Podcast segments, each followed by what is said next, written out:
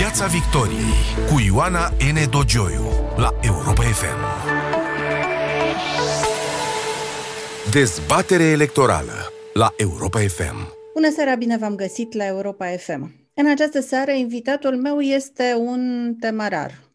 Temerar din nou în viața lui, pentru că a mai fost temerar, care intenționează să-și câștige mandatul de deputat pe cont propriu în șase decembrie. Valeriu Ciolan Nicolae, candidat independent pentru Camera Deputaților, circumscripția București, poziția treizeci și șapte pe buletinul de vot, dacă nu mă înșel, nu-i așa? Bună seara! Așa e, da. treizeci și șapte e un număr prim foarte frumos pentru matematicieni, ar trebui să placă, iar Ciolanul nu poate fi mai bun. Să puneți Ciolanul în Parlament e... Vom oportunitate vorbi, maximă. Vom vorbi puțin des, mai, ceva mai târziu despre acest al doilea prenume al dumneavoastră și despre acest brand pe care uh, vi l-ați creat. Dar mai înainte aș vrea să-mi spuneți uh, dacă aș vota în București. De ce v-aș vota pe dumneavoastră? Cu ce mă puteți ajuta dumneavoastră, un deputat independent, cu un singur vot în Parlament, fără un partid în spate? Cum mă puteți ajuta să-mi fie mie mai bine? Ah, foarte multe. În primul rând, asta cu deputatul cu un singur vot, ieri încă ne-am obișnuit cu deputați de partide, care trebuie să răspundă plăcerilor șefilor lor și nu interesului public. Noi, și eu zic noi, încă nu o să intru singur în Parlament, ci o să fiu doar reprezentantul unui grup destul de mare de oameni. Deci vrem să facem foarte multe lucruri. Unele dintre ele sunt pe transparență. Un deputat poate să facă o mulțime de interpelări. Nu foarte mulți deputați au făcut asta. De ce? Fiindcă, bineînțeles, instituțiile statului sunt conduse tot de politicieni și tot de impostori. Sau poate, atunci... că, sau poate că câinii latră, ursul trece, știți cum e. Adică facem interpelări și... Nu, nu, nu, nu prea. Că la parlament... Nu, nu, nu, că nu e chiar așa simplu. Nu e ca și cum ar face o interpelare pe cinci sute patruzeci și patru un jurnalist. Nu. Uh, sunt, uh, e mult mai dificil să refuzi interpelarea unui parlamentar, încă te poți trezi cu o grămadă de probleme, unele dintre ele penale. Și atunci, în general, interpelările parlamentarilor, puține câte au fost, la ele s-a răspuns și s-a răspuns foarte rapid. Și aveți, aveți un studiu al lui Cornel Zaina care arată foarte clar, fost deputat în Parlament, care arată foarte clar că la interpelările lui s-a răspuns, s-a răspuns repede, s-a răspuns precis. Și e, cu ce și efect? Avem... Asta e întrebarea. Și cu ce efect? Bun. Cornel a reușit să facă câteva lucruri importante. A dezvăluit câteva lucruri destul de... din nou, de importante și, din păcate, Cornel nu a avut o susținere foarte mare. E, Eu o să încerc să fac lucrurile diferit. Adică cred că rolul parlamentarului e și să pună cât, cât se poate de multă presiune asupra guvernului. Nu e să satisfacă nevoia de glorie a guvernului, cum e cazul actual, nici să se ducă în extrema cealaltă că orice face guvernul e, e greșit și aia sunt niște nenorociți. Deci avem nevoie de mult mai multe voci independente. Și cred că dacă o să ajung în Parlament, o să fie un semnal foarte dur pentru o grămadă de partide politice care au nevoie să se reformeze. Deocamdată, parlamentarii răspund direct șefilor lor și nu răspund deloc electoratului lor. E, eu, în momentul în care ajung, dacă o să ajung în Parlament, o să fiu direct răspunzător în fața câteva sute de oameni care m-au ajutat să facem... Cum? Campania asta, păi... Cum veți, fi răspund? Cum veți să răspunde practic în fața alegătorilor? Exceptă e foarte simplu, că toți, pe toți îi cunosc, cu toți am lucrat, am făcut voluntariat prin tot felul de sate din Argeș sau prin Ferentari și cum să, la cât de afurisi sunt ei, cred că ar trebui să mă mut din casa mea, ca, dacă n-aș face ceea ce am promis că o să fac. Totuși va fi vorba de cât? douăzeci și cinci de mii de voturi. Câte vă trebuie pentru a ajunge? A, în jur de douăzeci și două. Noi am făcut calculul pe prezența la vot, ultima prezență la vot, douăzeci și două de mii șapte sute trei. Deci douăzeci și două de mii șapte sute trei voturi, chiar pe toți îi cunoașteți, adică... Nu, nu, nu. Ziceam de grupul, grupul ăsta de inițiativă din cauza căruia s-a întâmplat candidatura mea. Nu. clar. Dar ce spun e că e un grup foarte mare de oameni care au făcut multe și foarte, lucruri foarte bune în viața lor și în fața cărora sunt, vreau, nu vreau, responsabili. În ce comisie vă vedeți, domnule Valeriu Nicolae, în Parlament? Oh, depinde foarte mult. Depinde, bine, sunt câteva comisii foarte importante și neglijate rău. De exemplu, pe mine, mă, cu, împreună cu Mihnea Constantinescu, regretatul Mihnea Constantinescu, pe care îl consider că am cel mai bun uh, uh, birocrat pe care l-am avut noi, uh, un om de o inteligență și o modestie fabuloasă, am făcut o hartă a reprezentării României în organizațiile interguvernamentale. Și e un dezastru acolo. E, de ce se întâmplă dezastrul ăsta? Se întâmplă și din cauza Parlamentului. Încă noi, de exemplu, în Comisia pentru Relații Externe ave- am avut-o pe nepoata domnului Pandele, uh, domnișoara care până la douăzeci și șapte de ani tot ce-și trecuse ea în curriculum ei vite era că uh, făcuse, salvase date pe calculator, pe suporți magnetici. E, și noi am avut tot felul de impostori și inepți în poziții uh, foarte importante în statul român, care au decis și au decis foarte prost. Deci asta e una dintre comisii. Altă comisie e Comisia pentru Muncă. E, acolo iarăși am avut niște reprezentanți de mă doare pe mine capul. În comisiile, de exemplu, pentru supravegherea serviciilor. Am avut o, oameni și sperați care să... acolo? Independent, nu, nu, nu, dar... primești ce rămâne, în general. Da, nu, depinde acum cum negociez cu partidele. Că dacă reușesc din nou, dacă voi reuși să intru independent, sunt foarte multe voturi. Și atunci negocierea poate să fie destul de bună. Deci până acum noi nu am avut precedentul unui independent de adevăratele în Parlament, am avut decât do- doar domnul Iorgovan a reușit, uh, dar cu suportul P S D-ului, adică cu suportul uh, public al P S D-ului. Deci domnul Iorgovan a fost uh, la fel de independent cum zboară porcii. Și cum a fost uh, Oprescu la primărie, da. Da, exact. Deci eu chiar cred că un candidat independent, un parlamentar independent, va pune foarte multă presiune în Parlament. Bun, ați pus interpelări, altceva? Da, interpelări. Aveți Bun, un proiect foarte... politic? Da, da, am... Da, pe am care vreți să-l promovați? Da, da, da. Pierdem în fiecare... Deci eu cred că putem să readucem în școală un minim de douăzeci de mii de copii din copiii pe care îi pierdem din cauza abandonului școlar. E, nu e o chestie foarte complicată, numai că trebuie să fii afuist în Parlament, să pui îndeajuns de multă presiune pe Ministerul Educației să se reformeze un pic. Deci, cum se poate face lucrul ăsta? Foarte simplu. Școlile profesionale ar trebui să admită toți copiii care au împlinit paisprezece ani să se înscrie la școli profesionale, indiferent dacă au terminat patru clase sau opt clase. De ce? Încă tu nu ai nevoie ca instalator să, să citești Nietzsche în original. Deci poți să fii un instalator și un meseriaș foarte bun, chiar dacă nu ai terminat clasa până în clasa a opta. Iar... în timpul ce faci ucenicie și școală profesională, poți să beneficiezi de cursuri remediale de tip șansa a doua și să recuperezi clasele lipsă. În același timp avem trei fonduri europene mari care sunt folosite îngrozitor. Fonduri care ar putea asigura fiecărui din cei douăzeci de mii de copii în jur de trei sute cincizeci de euro pe lună ca să învețe, ca să stea în școală să învețe o meserie.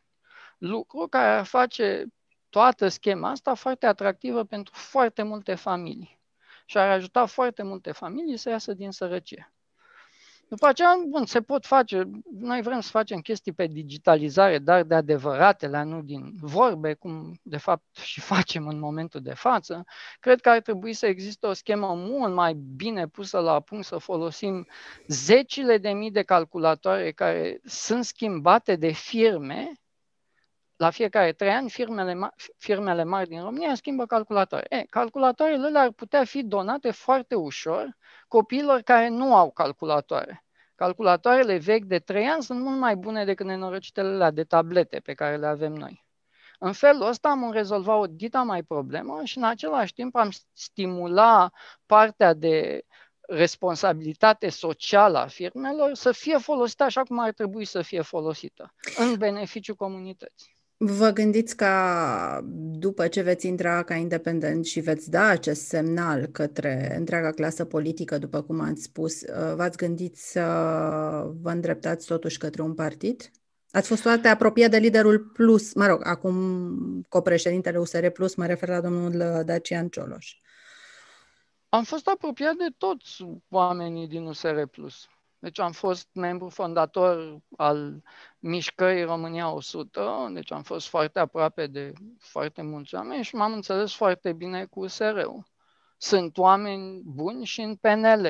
O să discutăm foarte clar în moment, dacă ajung acolo, sigur că o să avem discuții și o să vedem care e cea mai bună alternativă. Dar uh, probabilitatea ca eu să devin uh, un membru de partid care își ascultă, orbește șeful și respectă disciplina, nu știu, uh, impusă de nu știu ce șefut sau șef, e imposibil. Deci nu o să fac acest lucru. Și veți continua să vă puricați la C V-uri viitorii colegi din Parlament, așa cum o, faceți cu parlamentarii actuali? Sigur, da. Și nu numai, deci asta o să fie o parte, o latură a, a, a C V-urilor, dar sunt foarte, foarte multe C V-uri foarte dubioase în administrația publică. Și chiar sunt vreau să aflu cum au fost angajați foarte mulți oameni în poziții extrem de bine plătite și cu foarte, foarte multă putere prin ministere. Și vreau ca oamenii aceia să-și facă publice C V-urile, cum ar fi normal, că doar sunt funcționari publici. Dar, vedeți, sunteți acuzat de către cei care, pe care i-ați, între ghilimele, desigur, împușcat în această perioadă prin publicarea hiatusurile, hiatusurilor din C V-urile lor, sunteți acuzat că nu aveți aceeași măsură pentru toată lumea și se dă exemplul recent al domnului Allen Coliban, care a fost deputat, până acum a fost deputat U S R și care acum e primar al Brașovului și în C V-ul căruia s-au descoperit niște probleme pe partea de absolvirea unei facultăți pe care, nu da. știu, le-ați observat, nu le-ați observat, în orice caz nu știu să fi scris despre ele. Da. Nu, ok, să pui, să pui egal între Allen Coliban și uh, domnii despre care am scris de la P S D, P N L, Pro-România, așa mai departe, e ridicol. Deci oamenii ăia și-au cumpărat diplome, făceau două masterate și un doctorat în timp ce lucrau la guvern și lucrau și pe la o agenție națională ca sfătuitori. Deci nu se pot compara cele două, dar am scris de fapt despre Allen. Am spus că sunt foarte dezamăgit. Am scris despre... După. Da, păi după, încă da. nu aveam de unde adică să... Adică n-ați apucat să-i, puricați, să-i luați la puricat C V-ul, este ceea ce vă reproșează. Da, n-am, n-am, i-ați, nu era nimic de... Sta, stați puțin, că nu era acolo nimic de puricat. În același fel, scriu toți, deci toți parlamentarii spun că au terminat nu știu ce facultate. Deci eu m-am luat de C V-urile, de, de inadvertențele care existau în C V-urile lor. Deci nu m-am apucat să verific la niciunul dacă a terminat liceul sau nu, că nu am cum să fac treaba asta. Deci, deci ceea ce era, era imposibil, practic, de da, realizat impo- omenește. Și, da, și în plus, eu am fost cel care am cerut foarte dur U S R-ului, U S R-iștilor, să-și publice C V-urile, încă erau destui dintre ei care nu-și publicase C V-urile. Și cu un limbaj destul de dur, inclusiv pe Nicușor Dan. I-am explicat că ar trebui să-și publice C V-ul și l-am întrebat că de ce C V-ul lui începe de prin anul două mii. Am scris la fel despre mai mulți, de, de, despre domnul Prisnel de la U S R, am scris și despre el. Asta, deci că sunt unii nemulțumiți, sunt nemulțumiți încă numărul de impostori nu este deloc echilibrat. Adică numărul de impostori din P S D e zdrobitor, din Pro-România e zdrobitor, din fostul ALDE e la fel. Ei, P N L-ul stă doar un pic mai bine comparativ. Hai să zicem, deci dacă P S D optzeci la sută sunt impostori, la P N L sunt doar șaptezeci la sută. Dar ce să vezi, dacă nu obțineți cele douăzeci și două de mii șapte sute trei voturi, dacă am reținut corect, voturile noastre, cele pe care le veți obține, s-ar putea să se ducă și la câte un impostor de ăsta prin redistribuire. Nu se redistribuie. Voturile pentru independenți nu se redistribuie. Ah, nu se, se redistribuie pierd. Se pierd cu totul? Deci nu ajung, nu există niciun risc să ajungă la vreun niciun... un impostor de acesta. Nu. Ei. Și de fapt, deci, în mod clar, U S R Plus are de câștigat în urma candidaturii mele. De ce spuneți Încă... asta? Că îi luați din voturi. Nu e adevărat, nu. Deci eu iau voturi multe din zonele în care am făcut lucruri. Și zonele în care am făcut lucruri sunt în zona, zonele cele mai nenorocite din București. E, oamenii ăia o să voteze la Senat U S R plus. Deci oameni care votau în mod normal P S D, iar pe mine la Camera Deputaților. Nu sunteți puțin prea optimist? Eu mă gândesc la faptul că în acele zone... Nu sunt deloc optimist. E încă... de mită electorală care... să nu cumva să bată simpatia pentru dumneavoastră. Nu cred, încă dacă ești acolo de vreo, cum sunt eu, de vreo doisprezece ani, e puțin probabil să nu știu exact ce se întâmplă acolo. Deci știu deci, foarte clar cum funcționează mita electorală, știu foarte clar care sunt oameni. Și n-ați depistat nimic încă? N-ați, n-ați identificat? Nu, nu o să îndrăznească nimeni să intre acolo știind faptul că foarte mulți dintre oamenii ăia mă cunosc și mă cunosc pe mine foarte bine. Domnule deci Valeriu, frica de a fi turnat este, mai, este destul de mare. E mai mare. Da. Domnule Valeriu Ciolan Nicolae, aveți un prenume neobișnuit, presupun că are și o istorie, adică n-a apărut... De unde până unde acest prenume, care e chiar în buletinul dumneavoastră, în cartea de identitate, am înțeles, nu e o poreclă. Da, da, da. E, acolo, deci, taică-miu a fost un om deosebit. Pe sora mea, de exemplu, a botezat-o Cheluța. Deci e o tradiție de familie să avem uh, nume frumoase. Pe frate mi-l cheamă Puiu Clement, adică e și Puiu, e și Clement de la papă. Deci uh, suntem o, o, o familie deosebită. Dar pentru mine numele ăsta e, e foarte avantajos. Dar are o poveste în spate? Nu e pur și simplu a fost la inspirația de moment sau are o da. poveste în spate? Nu are nicio poveste. Ah, nicio poveste, nu. Pur și simplu. Îl folosiți mult ca brand electoral, ceea ce pentru unii mai, să zicem, mai pretențioși v-a, v-a, v-a adus acuzația că vă nișați foarte tare electoratul, deci ați exclude din el persoane care nu au acest gen de umor și care ar vrea mai multă sobrietate și mai puțină referire la obiceiurile astea balcanice din politică, pe care le ironizați, desigur, în acest fel. Sigur, dar din nou, e democrație. Fiecare trebuie să voteze pe cel de care e încântat, pe cel care îl reprezintă. Și eu nu am interesul să fiu iubit de toată lumea, adică chiar îmi doresc să fiu urât de impostor, să fiu urât de... N-am niciun gând să mă schimb, fiindcă am intrat în politică, deci brusc să mă lovească uh, discursul țeapăn, să mă transform într-un Claus Iohannis. Nu o să mi se întâmple treaba asta. Vi se pare că domnul Iohannis s-a schimbat de când a intrat în politică? Eu... Nu, a fost țeapăn tot timpul. Este consecvent, nici domnia sa nu s-a schimbat foarte tare. Nu, nu, nu, dar așteptările să, să fiu prezidențial nu se întâmplă, nu. Nu în sensul ăla, adică spre deosebire de domnul Iohannis, eu nu o să discut niciodată ipocrit despre România educată. Deci o să explic întotdeauna că mai avem o grămadă până să ajungem acolo și că trebuie spus regelui când e gol. Și în cazul guvernului P N L sunt îndeajuns de mulți impostori ca să facă orice discuție despre România educată să o, să, să o transforme într-o chestie ipocrită. Domnule Valeriu Nicolae, uh, sunteți un om bogat? Mă refer aici la bogăția materială, nu la cea spirituală, ca să, să fie foarte clară întrebarea. Da, mă, și în plus am peste zece mii de cărți, deci mă consider foarte bogat. A, a, iar mai, mă, de-aia am anticipat și am spus, lăsați bogăția spirituală. Nu, nu, uh. da, da, am spus tot timpul că sunt un om bogat, da. Declarația noastră de avere arată, din ce am văzut eu, conturi de aproximativ jumătate de milion de euro, nu? În total, da. more or less, da. și uh, două case și două mașini, nu? Am omis da. ceva esențial? Nu. No. Cele două case, una dintre ele e Casa Bună, iar cealaltă jumătate e tot folosită pentru Casa Bună. Casa Bună, proiectul dumneavoastră din uh, Ferentari. Da, să... Locul unde, sunt, uh, unde vin copii, lucrează și sunt cazați. Da. Cum ați făcut acești bani? Din ce ați făcut acești bani? Că nu e chiar dicolo, jumătate de milion de euro.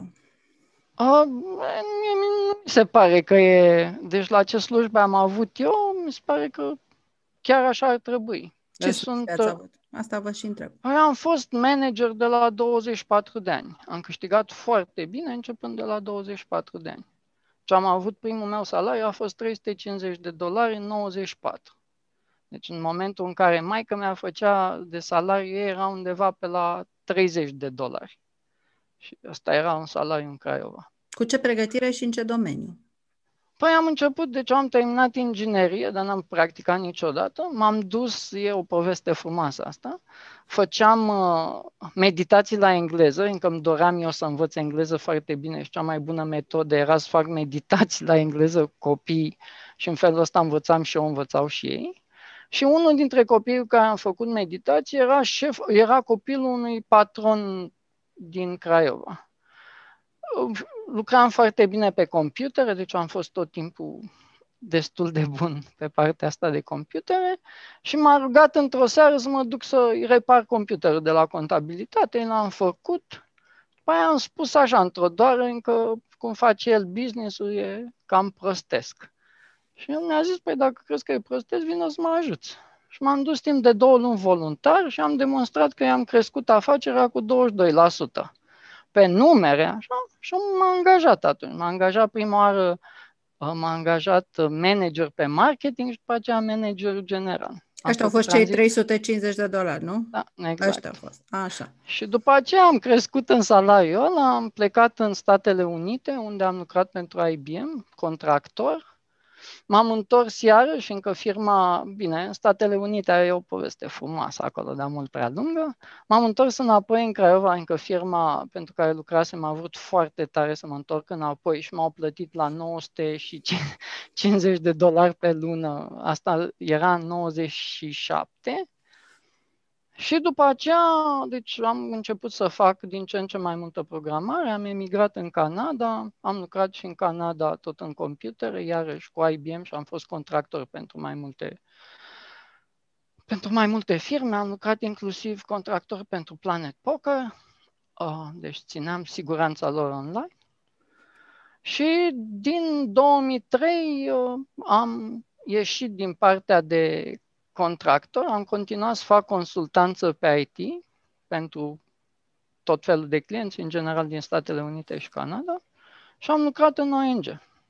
În O N G-uri am dezvoltat un curs, deci am avut foarte mult succes pe partea de lobby și advocacy la Uniunea Europeană, am reușit să trec destul de celebra strategie europeană pentru minorități și lucrul ăsta mi-a adus din ce în ce mai mulți clienți. Am dezvoltat foarte bine partea asta de comunicare strategică și management strategic și am început să lucrez cu țări din Orientul Mijlociu și încet, încet cu o grămadă de alte țări. Deci acestea sunt celebrele contracte de consultanță care v-au atras oarește suspiciuni prin presa românească?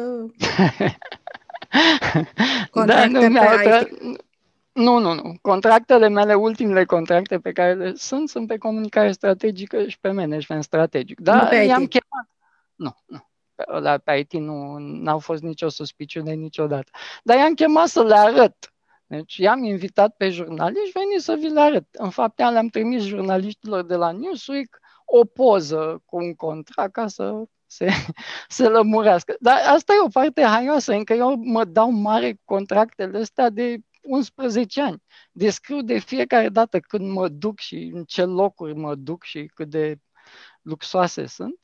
Iar mie mi se pare treaba asta o chestie bună. Faptul că eu, în ciuda faptului că sunt chiar bogat și că am tot ce îmi trebuie, trăiesc foarte modest, nu cheltui practic deloc bani și cheltuiesc foarte mulți bani pe partea de copii săraci și că mă duc și iau ploșnițe, bine, acum nu mai pot să iau păducă, nu mai am păr, dar luam păduchi, ploșnițe și tot felul de gândaci și că continui să car zeci de, dacă nu, sute de chestii anual prin ghetou din Ferentari, printre șobolani și oameni care se droghează, pentru mine e o chestie care trebuie să fie de bine, nu de rău. Deci eu mi-aș dori să văd politicienii noștri, mai ales liberali, să demonstreze că au fost în stare să facă bani în privat. Eu nu am făcut niciodată, n-am avut niciodată contracte cu statul. Toți banii mei, deci nouăzeci la sută din banii mei, sunt făcuți în străinătate și aduși în România,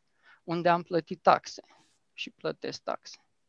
De ce credeți că trăim totuși în țara în care mai degrabă sărăcia este o virtute, nu? De la Iliescu încoace sunt sărac și cinstit. Da, asta e o chestie care pe mine mă, un pic mă, mă uimește încă. De exemplu, atenția ziariștilor de la Newsweek nu a fost deloc către mulțimea de peneliști care au niște declarații de avere siderante, deci te doare mintea. Oamenii ăia economisesc mai mult decât câștigă. Dar partea asta ne, se întâmplă. Lumea mai ignoră chestiile sensibile, să le spunem. Nu, deci asta e o parte, din punctul meu de vedere, succesul profesional ar trebui să fie dovedit și noi ar trebui să alegem politicieni care au dovedit succes profesional, nu prin contractele lor cu statul, nu fiind în sinecuri politice, ci fiind competitiv pe o piață foarte competitivă. Iar eu am fost super competitiv pe una dintre cele mai bune piețe din lume, în Statele Unite, Canada, Anglia și recent Qatar. În câte unde... țări ați muncit? Prin câte țări ați traversat? Am trăit în nouă țări. În nouă țări. Care? Statele Unite, Canada, a, Qatar? A, Belgia, Franța, Malta. Deci trebuie să le iau la rând, așa nu mai țin. Suntem mai rasiști decât țările, decât oamenii din țările, aceste nouă țări în care ați trăit, românii? Acum, nu. Pentru mine ar fi foarte... E, asta e o discuție dificilă, încă eu sunt tratat mult mai bine decât mă așteptam eu să fiu tratat. Deci faptul că sunt țigan, acum, pentru mine e un mic avantaj, cumva. Cred că România a făcut pași foarte, foarte importanți pe partea asta. Deci dacă, bine, aici pot să mă laud încă una dintre campaniile antirasism, cea pe stadioane, am făcut-o eu. Deci am pus-o la punct împreună cu E F A și am făcut-o cu Federația Română de Fotbal pentru mulți ani și am trecut de la patruzeci și opt de incidente pe lună rasiste la zero într-o perioadă de șapte ani. Dar, din nou, s-au întâmplat lucruri foarte, foarte bune pe partea asta și, în general, oamenii educați și tineri, tineretul sunt mult, mult mai uh, deschiși decât erau prin anii două mii.